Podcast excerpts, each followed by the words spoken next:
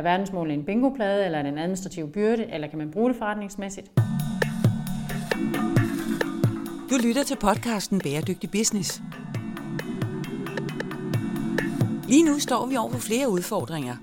Klimaforandringer, knappe ressourcer og social ulighed. Men i denne podcast lægger vi idealismen på hylden og undersøger, hvilken rolle verdens virksomheder vil spille i omstillingen til et bæredygtigt samfund. Tag med, når CSR-direktør og foredragsholder Steffen Max Hø taler med førende eksperter og undersøger, om der er penge i at tage et socialt og miljømæssigt ansvar. Jeg hedder Liselotte Hove i Stockholm, og jeg er direktør i Erhvervshus Hovedstaden slash Copenhagen Business Hub, og vi dækker hele hovedstadsområdet, inklusive Bornholm. Ja, og øh, hvorfor har de har to navne, Copenhagen Business Hub og Erhvervshus Hovedstaden? Det lyder lidt øh, bøvlet. Det er fordi, øh, som det her projekt, som vi kommer til at snakke om lige om lidt, øh, det rækker længere ud end blot øh, Erhvervshus Hovedstaden, og vi er en del af en større familie af fem andre erhvervshuse, der er Erhvervshus Hovedstadsnavnet. Omvendt så ligger vi jo så også i, i hovedstadsområdet, hvor vi har en del engelske kunder, øhm, og derfor er så navnet Copenhagen Business Hub. Spændende. Liselotte, udover at jeg er rigtig glad for, at du vil være med her i dag, så har jeg jo været med til at afvikle SDG Business Booster. Jeg var kun med på selve dagen, fordi jeg havde fået lov at være konferencier. Men det drejer sig jo om, at der er en masse forskellige aktører, der er gået sammen om at lave det her SDG Business Booster program. Og hvis jeg hurtigt skal fortælle det, så drejer det sig jo om, at 26 virksomheder er kommet igennem et forløb, som skulle gøre dem stærkere og bedre til at kombinere bæredygtighed og bundlinje, sådan så de kan vækste mere og så de måske endda kan eksportere deres produkter ud over landegrænser. Og det her forløb, det har stået på i noget tid, hvor de her forskellige aktører har været inde over, blandt andet Deloitte øh, Sustainability Hub'et Acacia fra Deloitte, Connect Danmark, øh, Kommunikationshuset Advice og Roskilde Universitet, og selvfølgelig Erhvervshus Hovedstaden, hvor du er direktør. Hvordan har den her lidt brogede gruppe af virksomheder og offentlige aktører gået sammen, og hvorfor har I fundet på at lave det her projekt? Jamen altså, formålet med at lave det var, at vi synes, øh, det var Behar og mig, øh, der synes, at det kunne være super spændende. Behar fra Deloitte. Ja, lige præcis, ja. Behar fra Deloitte. Øh, nu Acacia, at øh, der var et uudnyttet potentiale i den viden, som de havde kørt i forhold til større virksomheder. Den kunne ikke ligesom blive oversat til mindre virksomheder, og der så de os som en mulighed for at lave den oversættelse. Fordi vi troede på, og tror stadigvæk på, at verdensmålene er et forretningsmæssigt potentiale. Dermed ikke sagt, at man skal gå efter alle verdensmålene, men man skal vælge nogle stykker ud, hvor man siger, at der tror jeg, jeg kan blive rigtig dygtig, og bruge det som en forretningsmæssig metode til at styrke sit, salg, og egentlig også gerne på det internationale marked. Så motivationen for overhovedet at snakke om det her samarbejde var, at vi vil give virksomhederne en mulighed for at blive endnu dygtigere konkurrencemæssigt. Så var der, hvem kan så hjælpe med det? Der pegede vi så meget beskeden på os selv, øh, og vi pegede også på øh, Acacia. Øhm, men vi pegede jo også på noget, fordi noget handler også om storytelling og kommunikation omkring det, så derfor inviterede vi Advice ind i det samarbejde. Vi vil også gerne finde ud af, er der egentlig noget om det her? Hvad er evidensen? Derfor inviterede vi RUK ind, øh, som skulle lave noget forskningsbaseret materiale på det og komme med nogle findings, som andre kunne bruge. Og så Connect i forhold til, at de har de her springboards, hvor man kan komme ind og få afprøvet sine idéer for ud, sammen med et kvalificeret panel. Så vi synes, at den værdikæde, vi kunne sammensætte til gavn for virksomhederne, kunne være rigtig spændende. Jeg har været ude og tale med en del virksomheder og holdt en masse foredrag omkring bæredygtighed og business. Og det er sjovt, et af de spørgsmål, der rigtig tit går igen, det er, jamen er det her bæredygtighed, er det ikke bare en dagsorden for de store virksomheder? Og derfor synes jeg, det er rigtig spændende, at man vælger at sige, godt, hvordan kan vi tage den viden, Deloitte har, hvor de jo i høj grad hjælper store virksomheder, og hvordan kan vi se, om der er noget her, vi kan putte ned i de små og mellemstore virksomheder. Er der noget i den sammenhæng, som du tænker, der er særlig relevant for de små og mellemstore virksomheder? Jamen altså, vores erfaring var, at, øh, at de mindre virksomheder godt vidste, at Grundfos, Danfoss, Lego, øh, det kunne man jo se. På det tidspunkt var der jo øh, håndbold-VM, øh, hvor man havde øh, sustainability-målene fra, jeg tror det var Grundfos løbende bagved som reklamer. Øhm, og det tror jeg egentlig rigtig mange mindre virksomheder så, men man var usikker på, hvad man egentlig skulle gøre.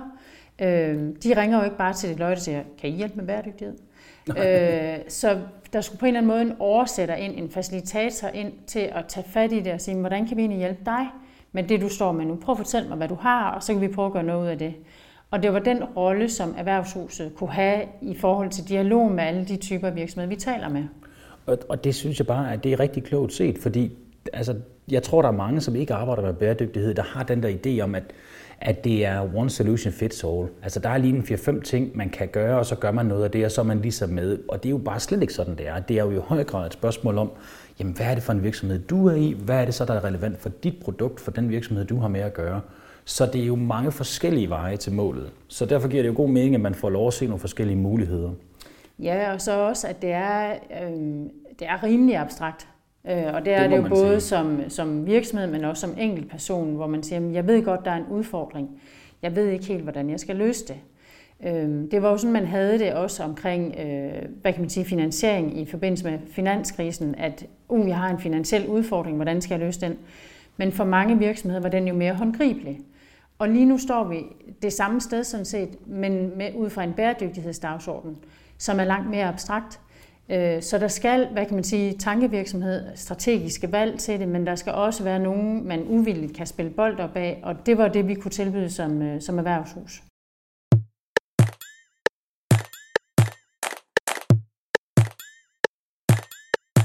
Det er jo vigtigt at understrege, at Danmark er jo et SMV-land. Altså det er jo primært små og mellemstore virksomheder, langt overvejende små og mellemstore virksomheder, og der er jo meget, de kan gøre for at bidrage. Er der nogle særlige findings, som, øh, som der er relevant at tage frem lige nu? Fordi jeg ved jo også, at Roskilde Universitet har jo samlet rigtig meget af det her data ind, og der kommer jo en forskningsartikel omkring det, som vi også kommer til at linke til i den her podcast. Men er der nogle ting, som du synes, der er særlig relevante, som, vi, som der er værd at nævne lige nu? Jamen, jeg synes, hvis man kigger på de virksomheder, som også var med på dagen, øh, så er der stor variation i, hvilken virksomhedstype du er. Og uanset det, kan du faktisk godt finde en måde at arbejde med bæredygtighed. Der er jo nogle, øh, en, øh, en virksomhed, som var inde, øh, Krestonik, eksempelvis sådan en traditionel transportvirksomhed, som også er, hvad kan man sige, generationsmæssigt gammel, øh, har jo alligevel set, jamen, hvis vi skal bibeholde og udvide vores marked, også internationalt, så bliver vi nødt til at arbejde med, med bæredygtighed. Og man har du Hivea, som laver øh, børnetøj, og som er født ud af den her Born Global, eller ja, dels Born Global tankegang, men også øh, bæredygtighedstankegangen. Og de to er jo næsten i hver sin ende af skalaen på, hvad man kan arbejde med inden for bæredygtighed. Og det synes jeg er noget af den vigtigste finding, man har, og vi har i det her program, at næsten uanset hvilken type virksomhed, så er der altså noget at komme efter med bæredygtighedsdagsordenen. Og det er ikke bare er et klistermærke, du sætter på, men du faktisk med rette kan integrere det i din forretning og give et samfundsmæssigt afkast, samtidig med at du styrker din top- og bundlinje. SDG Business Booster blev så afviklet. Det kulminerede jo i den her, øh, det her store event, som jo selvfølgelig var digitalt, ligesom så meget andet. Hvad synes du om selve eventet? Gik det, som det skulle? Ja, det synes jeg helt bestemt. Øhm, og jeg synes egentlig, at man kan jo ikke drage en direkte parallel til det her med, med bæredygtighed, men corona har jo lært os rigtig mange ting og en stor innovationskraft, og det har vi hele tiden kigget på, når, hvordan siger forsamlingsforbuddet, og hvad, hvad kan vi gøre? Øh, det lykkedes vi jo rigtig godt med i den her øh, konference og afholde den digitalt, samtidig med at gøre den levende. Øh, så jeg er meget, meget tilfreds med dels dit bidrag, Steffen. Oh, det var kun det, jeg fiskede ja, det efter. Det. det. Så er alt godt nu. Og så, og så også det her med at få det gjort øh, ikke akademiseret. Det vil sige, altså du var enormt god til at trække virksomhedsdelen frem i de interviews, du havde med virksomhederne, og også få de forskellige roller øh, præsenteret fra Erhvervshuset, fra RUG og fra Deloitte og fra Advice. Så jeg er meget, meget tilfreds med, øh, med dagen. Øhm, og jeg synes, det at virksomheden i en travl hverdag bliver stillet op, synes jeg også er mega sejt og en indikation på, at de også har fået noget af det. Og det er faktisk ret vigtigt, det der med, at der er nogle virksomheder, der tør stille sig frem, eller tør, at virksomheder stiller sig frem, fordi de tjener jo det der eksemplets øh, magt, altså sådan så vi andre praktikere, fordi jeg betragter jo i høj grad mig selv som praktiker. Det er jo det der med, hvordan kan vi gøre det? Så når man kan få lov at se, at andre folk har gjort noget, så kan man jo tage noget af deres løsning og putte det over sin egen forretning. Det er jo fordelene ved eksempler.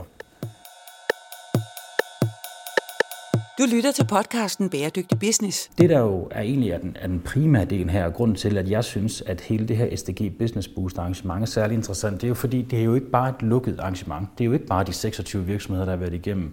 Og det er jo rigtig meget dig, der sidder for implementeringen af den her viden efterfølgende, fordi strategien jo netop går på at tage den viden og alle de key findings og putte det ud i erhvervshusene, sådan så at ganske almindelige virksomheder, dem der sidder og lytter med her, de rent faktisk kan få noget glæde af det forskningsbaserede øh, materiale og den empiri, der er blevet samlet op derude, at de kan få noget glæde af den. Og det kan man ud i erhvervshusene. Men hvordan griber man lige det an? Fordi det er jo et kæmpe arbejde at tage noget viden fra et projekt og putte det ud i forskellige erhvervshus i ja. hele Danmark. Og det var også en af ambitionerne, fordi øh, jeg havde den overbevisning, at når jeg selv stod og var lidt famlende der for en to-tre år siden, så tænkte jeg, så er jeg nok ikke den eneste, hverken virksomhed eller, eller person eller medarbejder, der, der er det. Så det har hele tiden været ambitionen, at det ikke skulle være et projekt, men det skulle være, blive en integreret del af erhvervshusenes øh, portefølje og den måde, vi tilgår øh, virksomhederne på. Øhm, så det var et krav, at øh, skulle øh, implementeres, sådan at alle vidste noget om bæredygtighed. Og så vil der være nogen, som havde det som særlig fokusområde, fordi det er en ledelsesmæssig beslutning, det er en strategisk beslutning at gå ind på det her. Så hos os i øh, hovedstaden er det blevet øh, integreret i det, vi kalder ledelsesteamet, fordi det skal ligge der og, og hvad kan man sige, understøtte den strategi, virksomhederne har. Så der har været nogle konkrete workshops, hvor man har fået sådan en basisviden er, er verdensmålet en bingoplade, eller er det en administrativ byrde, eller kan man bruge det forretningsmæssigt? Og så spadestikke dybere på, hvordan kan jeg bruge det, når jeg sidder og drøfter øh, udviklingspotentiale i virksomhederne. Og, øh, og man kan sige, at jeg tror på, at, at øh, bæredygtighed bliver noget, ligesom finansiering, ligesom øh, det at få en bestyrelse eller et advisor board, det bliver noget, du som virksomhedsejer og leder bliver nødt til at forholde dig til. Vil du det, eller vil du det ikke? Og hvis du ikke vil det, hvad har det så af konsekvenser? Og hvis du vil det, hvad har det så andre konsekvenser? Og det skal vi jo som erhvervshus kunne håndtere i den dialog, vi har med virksomhederne. Ja, fordi erhvervshusene er jo egentlig i bund og grund et sted, man kan gå hen og få gratis og uvildig hjælp. Altså fordi det er jo en, jeg ved ikke, om det er forankret kommunalt eller regionalt, eller hvordan, men pointen er jo, at det er gratis uvildig hjælp, man kan få til at komme i gang med nogle forskellige ting. Ikke kun bæredygtighed, men nu også bæredygtighed. Lige præcis, og det er ikke kun, øh, hvad kan man sige, at komme i gang. Det er også for eksisterende virksomheder, der står og gerne vil enten styrke deres konkurrencemæssige position, eller udfordre på den. Øhm, så det er jo alle typer af virksomheder, både nyetablerede og også ældre virksomheder, som kan, som kan bruge erhvervshusenes øh, uvildige sparring og så kan jeg ikke lade være med at sige, at gratis, jo, men der er jo ikke noget i verden, der er gratis. Åh, oh, oh, nu kommer det med små skrift, det kan det jeg mærke. Det er nemlig det. Øh, det koster ikke noget at bruge os, men det koster selvfølgelig din tid og din refleksion.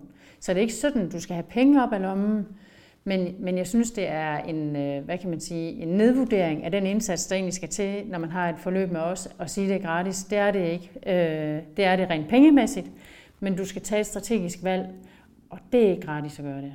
Ved du hvad, det der, det er virkelig en god pointe.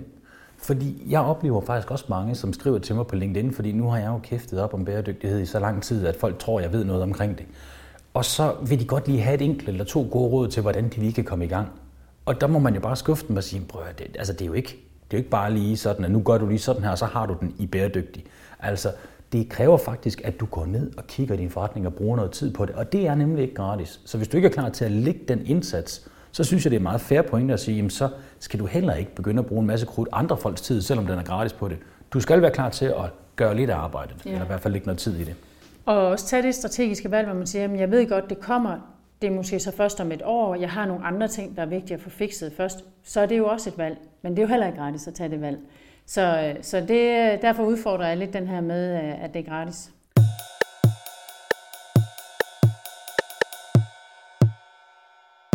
Kan man komme til erhvervshusene og få sparring omkring bæredygtighed, uanset hvilket niveau man er på? Altså er det kun for rookies, eller kan man også komme ned, hvis man har arbejdet med det lidt tid, og egentlig ja. gerne vil vide noget mere? Ja.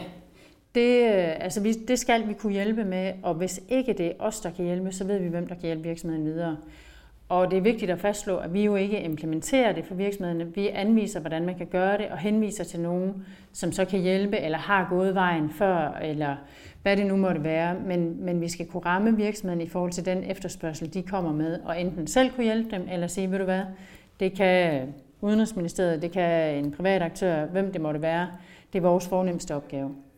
Så man kan sige, hvis man sådan skulle samle op på det hele her til sidst, så er det, at, at der kommer jo en forskningsartikel, som, øh, som er lidt længerevarende omkring lige præcis øh, hele det her arrangement, SDG Business Booster eventet, og de der findings, der er blevet fundet frem til.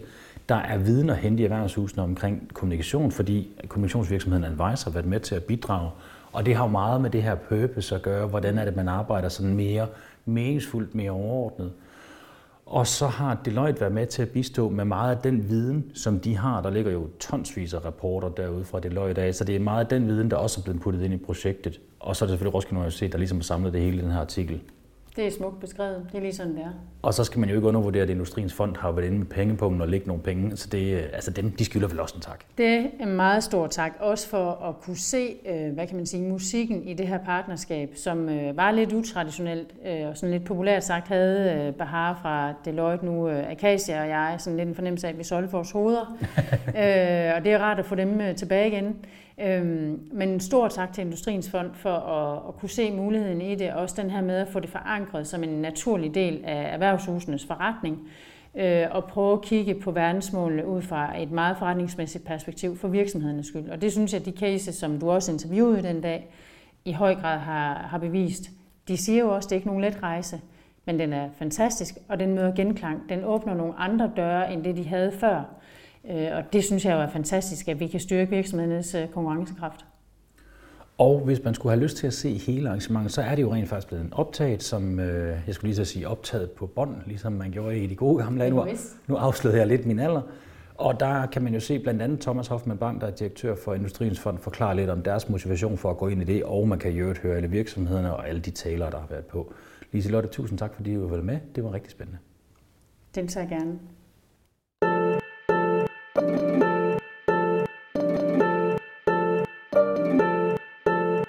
Jeg hedder Toge Hjelmsø Webler, og øh, jeg har titel af projektleder i Copenhagen Business Hub, Erhvervshus Hovedstaden.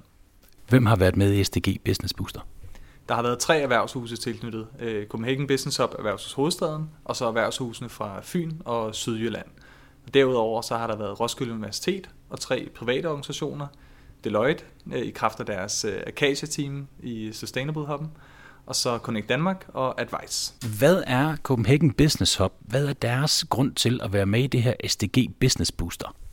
Jamen, det, det kommer egentlig meget naturligt for os i kraft af vores funktion for erhvervsfremsystemet. Vi er jo øh, til stede i verden for at hjælpe de danske virksomheder med at øh, blive bedre til det, de gør, til at overleve, til at udvide. Øh, og der taler det her jo ind i en meget central rolle for os, altså at vi understøtter øh, hvad skal man sige, det her med at få bæredygtige løsninger ud i, i verden øh, for danske virksomheder. Spændende. Så skal vi også lige snakke med dig, Søren. Jeg hedder Søren Skov.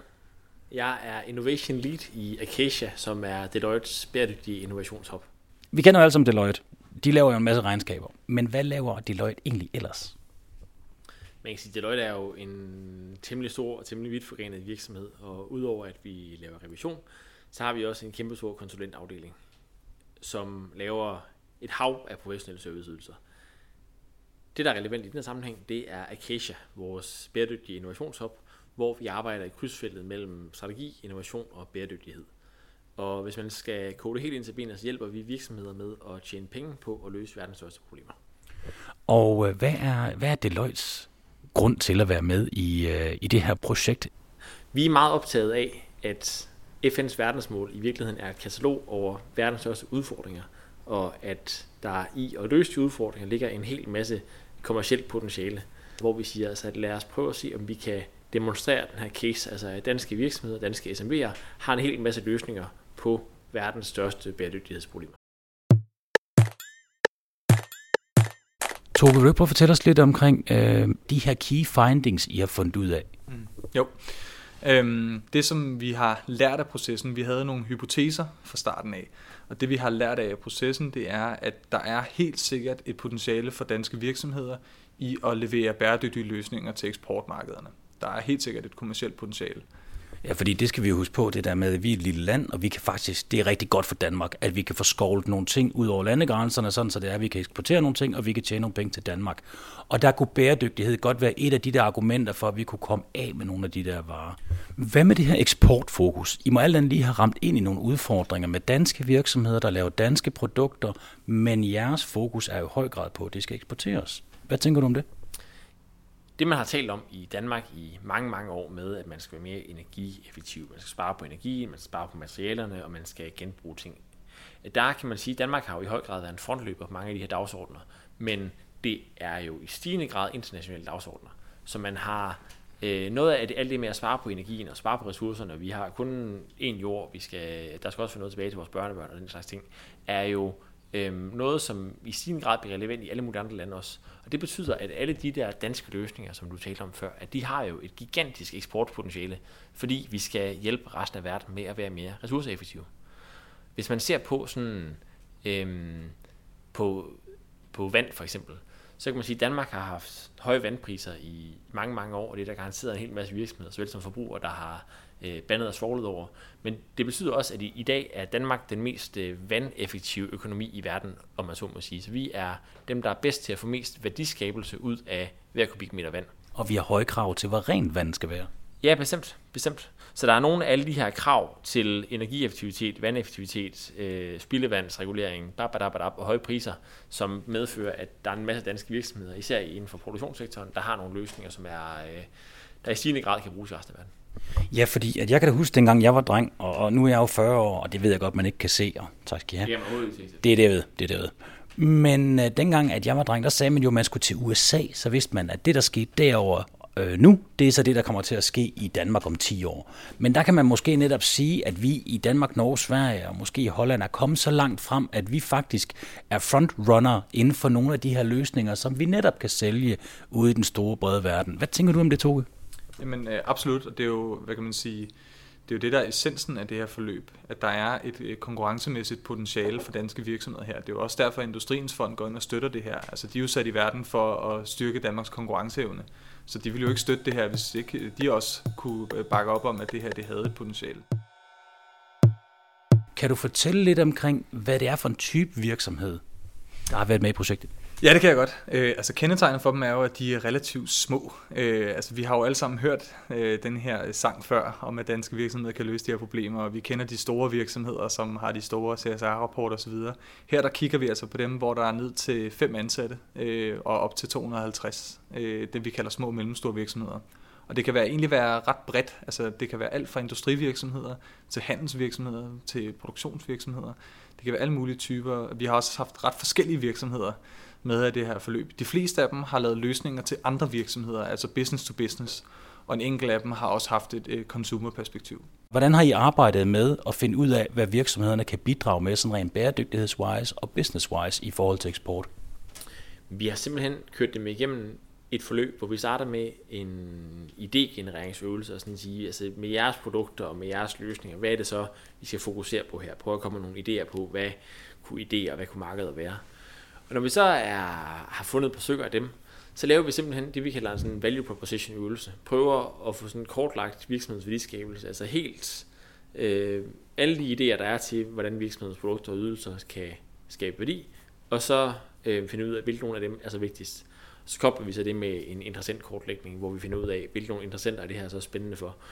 Og i den øvelse, så kommer der næsten altid noget spændende ud med, at man finder ud af, at hvis vi, hvis vi kan skabe den her slags værdi for den her slags virksomheder, så har vi et særligt spændende værditilbud i Sverige eller i Indien, fordi de har de her problemer. De her virksomheder, som øh, vi har haft med i det her forløb, øh, de vidste jo godt, at de havde nogle løsninger, der adresserede noget bæredygtighed.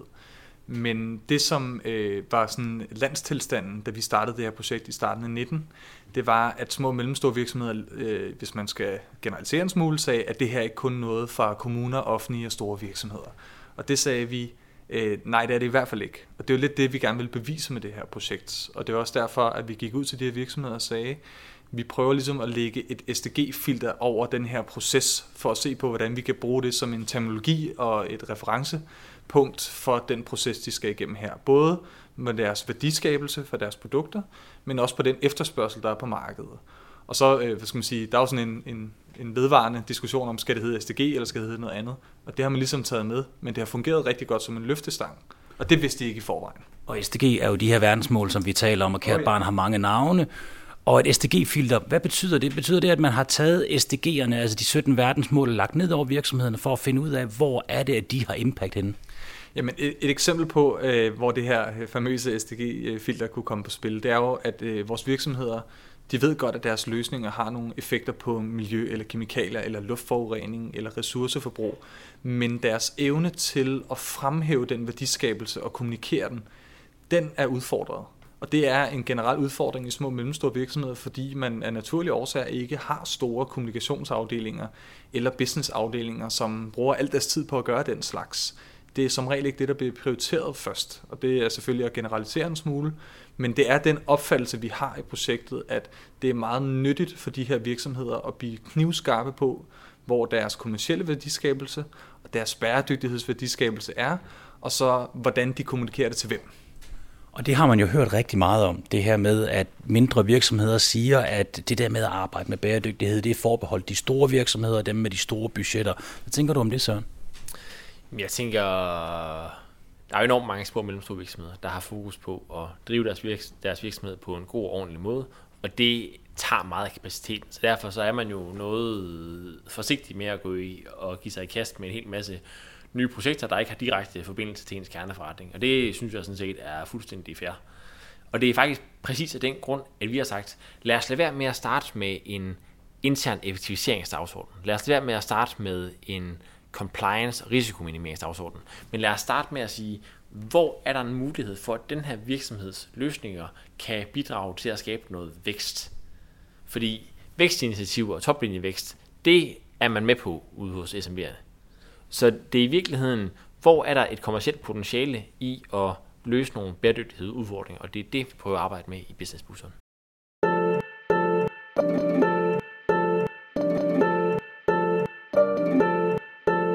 Det er jo et ret stort engagement, man skal lægge som virksomhed. Altså det har jo forløbet over to år. Så det er jo klart, at det er jo ikke bare noget, man lige går ind, og så får man en lille smule viden. Der er jo lagt op til, at man skal øh, bidrage, og man skal have noget viden, og man skal putte det ind i sin forretningsmodel. Så det kræver jo også et vist commitment. Hvad har været jeres oplevelser omkring det her commitment for virksomhederne? Jamen, øh, det er fuldstændig rigtigt, og at det er ligesom en, øhm, altså det her, det er jo en type af forløb, som vi er vant til at lave i erhvervshusene. Øhm, det gør vi på daglig basis. Øh, det her var lidt anderledes, fordi det var Industriens Fond, der ligesom var øh, støttepartneren og den her samarbejdsplatform. Men vi er vant til at lave de her forløb, og, og når, før virksomheder får lov til at indtræde sådan et forløb, så kigger vi dem rimelig dybt i øjnene, og vi sidder som regel med deres ejerledere og siger, at det her det kommer til at være en krævende proces. I skal investere nogle timer og noget commitment i det her, og det er timer, som I ikke kan bruge på jeres daglige drift. Så den forventningsafstemning har vi altid med dem. Øh, og, og på den baggrund, så har jeg oplevet et rigtig godt commitment til forløbene. Det er klart, når vi har gravet ned i potentialerne, så har der været forskel på, hvor meget potentiale der har været. Og det betyder jo også noget for commitment. Men alle dem, der har været med, har gået med, fordi de var interesserede i at finde ud af, hvad potentialet var for dem. Spændende. Hvad tænker du så omkring engagementet, der har været fra de forskellige virksomheder, der har været involveret? Jeg tror egentlig, at de virksomheder, som vi har haft med, der er der, jeg synes, at der har været meget højt engagement. Og jeg tror, at virksomhederne har tænkt, at det her det er vores mulighed for, at i øh, en faciliteret proces, at tage nogle af vores tanker om bæredygtighed og faktisk gøre dem til virkelighed. Og så tror jeg, at det her med, at, at, at det hele sker med sådan et kommersielt potentiale for øje, at man siger, at det her det er en del af vores fremtidige strategi, vi skal tjene penge på at lave de her bæredygtige løsninger. Så i næsten alle virksomheder, så er der jo sådan et, et klart link fra det, vi laver nu her, til den strategiske retning for virksomheden. Så derfor så er det i virkeligheden en måde at, øhm, at sikre sig på, at man får at man får arbejdet på sin strategiske vision. Og så vil jeg sige, så er øh, selvfølgelig er det sådan i SMB'er som i andre organisationer, der kan driften godt nogle gange komme på tværsen, så man ikke øh, agerer på sit commitment. Men der er det jo godt, at man har sådan en faciliteret proces, hvor man har erhvervshuset forretningsudvikler, og man har også der ligesom sørger for, at man bliver holdt til ilden, sådan så at man også øh, får ageret på det. Ja, så det er med så mange andre ting her i livet, at det man putter i, det er også det, man får ud af det igen. Det er helt sikkert. Du lytter til podcasten Bæredygtig Business. Hvis man skulle fremhæve nogle af de key findings, som øh, I har fundet ud af i forbindelse med at afvikle det her toårige projekt, øh, SDG Business Booster, hvad vil I fremhæve som noget af den viden, som andre virksomheder, måske dem, der sidder og lytter på lige nu, de kunne få glæde og gavn af? Det, øh, det er ekstremt nyttigt for de her virksomheder at sætte tid af til at blive knivskarpe på deres værditilbud. Og her der mener vi at skille mellem deres kommersielle værditilbud og så deres bæredygtighedsværditilbud. Fordi det er en afgørende ingrediens for at kunne gå ud og tale klart og tydeligt med ens kunder og øvrige interessenter om, hvad det er for en værdiskabelse, man kan tilbyde. Og det er her, hvor der er noget ny og efterspørgsel på bæredygtige løsninger og dokumentation for bæredygtig effekt, som udfordrer de her virksomheder. Så det, det er virkelig nyttigt for dem at prioritere tid på det. Så tid er et aspekt. At finde ud af, hvad er det for en bæredygtig løsning. Når virksomheder skal investere så meget tid så kan man jo spørge øh, dig, Søren, nu er du fra Deloitte, og så kan man sige, hvad er ens return on investment, når det er, man arbejder med bæredygtighed? Jeg ved godt, det er det sværeste spørgsmål i verden, men altså en virksomhed, som, alt, som skal investere noget tid i det her projekt, hvornår får de noget ud af det igen? Kan man sige noget som helst om det?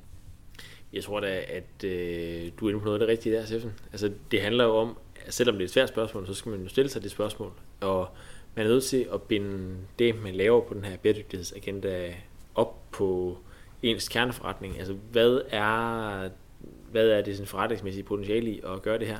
Fordi selvom mange af de virksomheder, som jeg har mødt, altså, de vil alt andet lige gerne gøre så meget, de overhovedet kan for at øhm, fremme bæredygtighed. Men det er klart, at hvis en virksomhed skal have en mulighed for at gøre det i stor skala, så skal det hænge sammen med deres kerneforretning.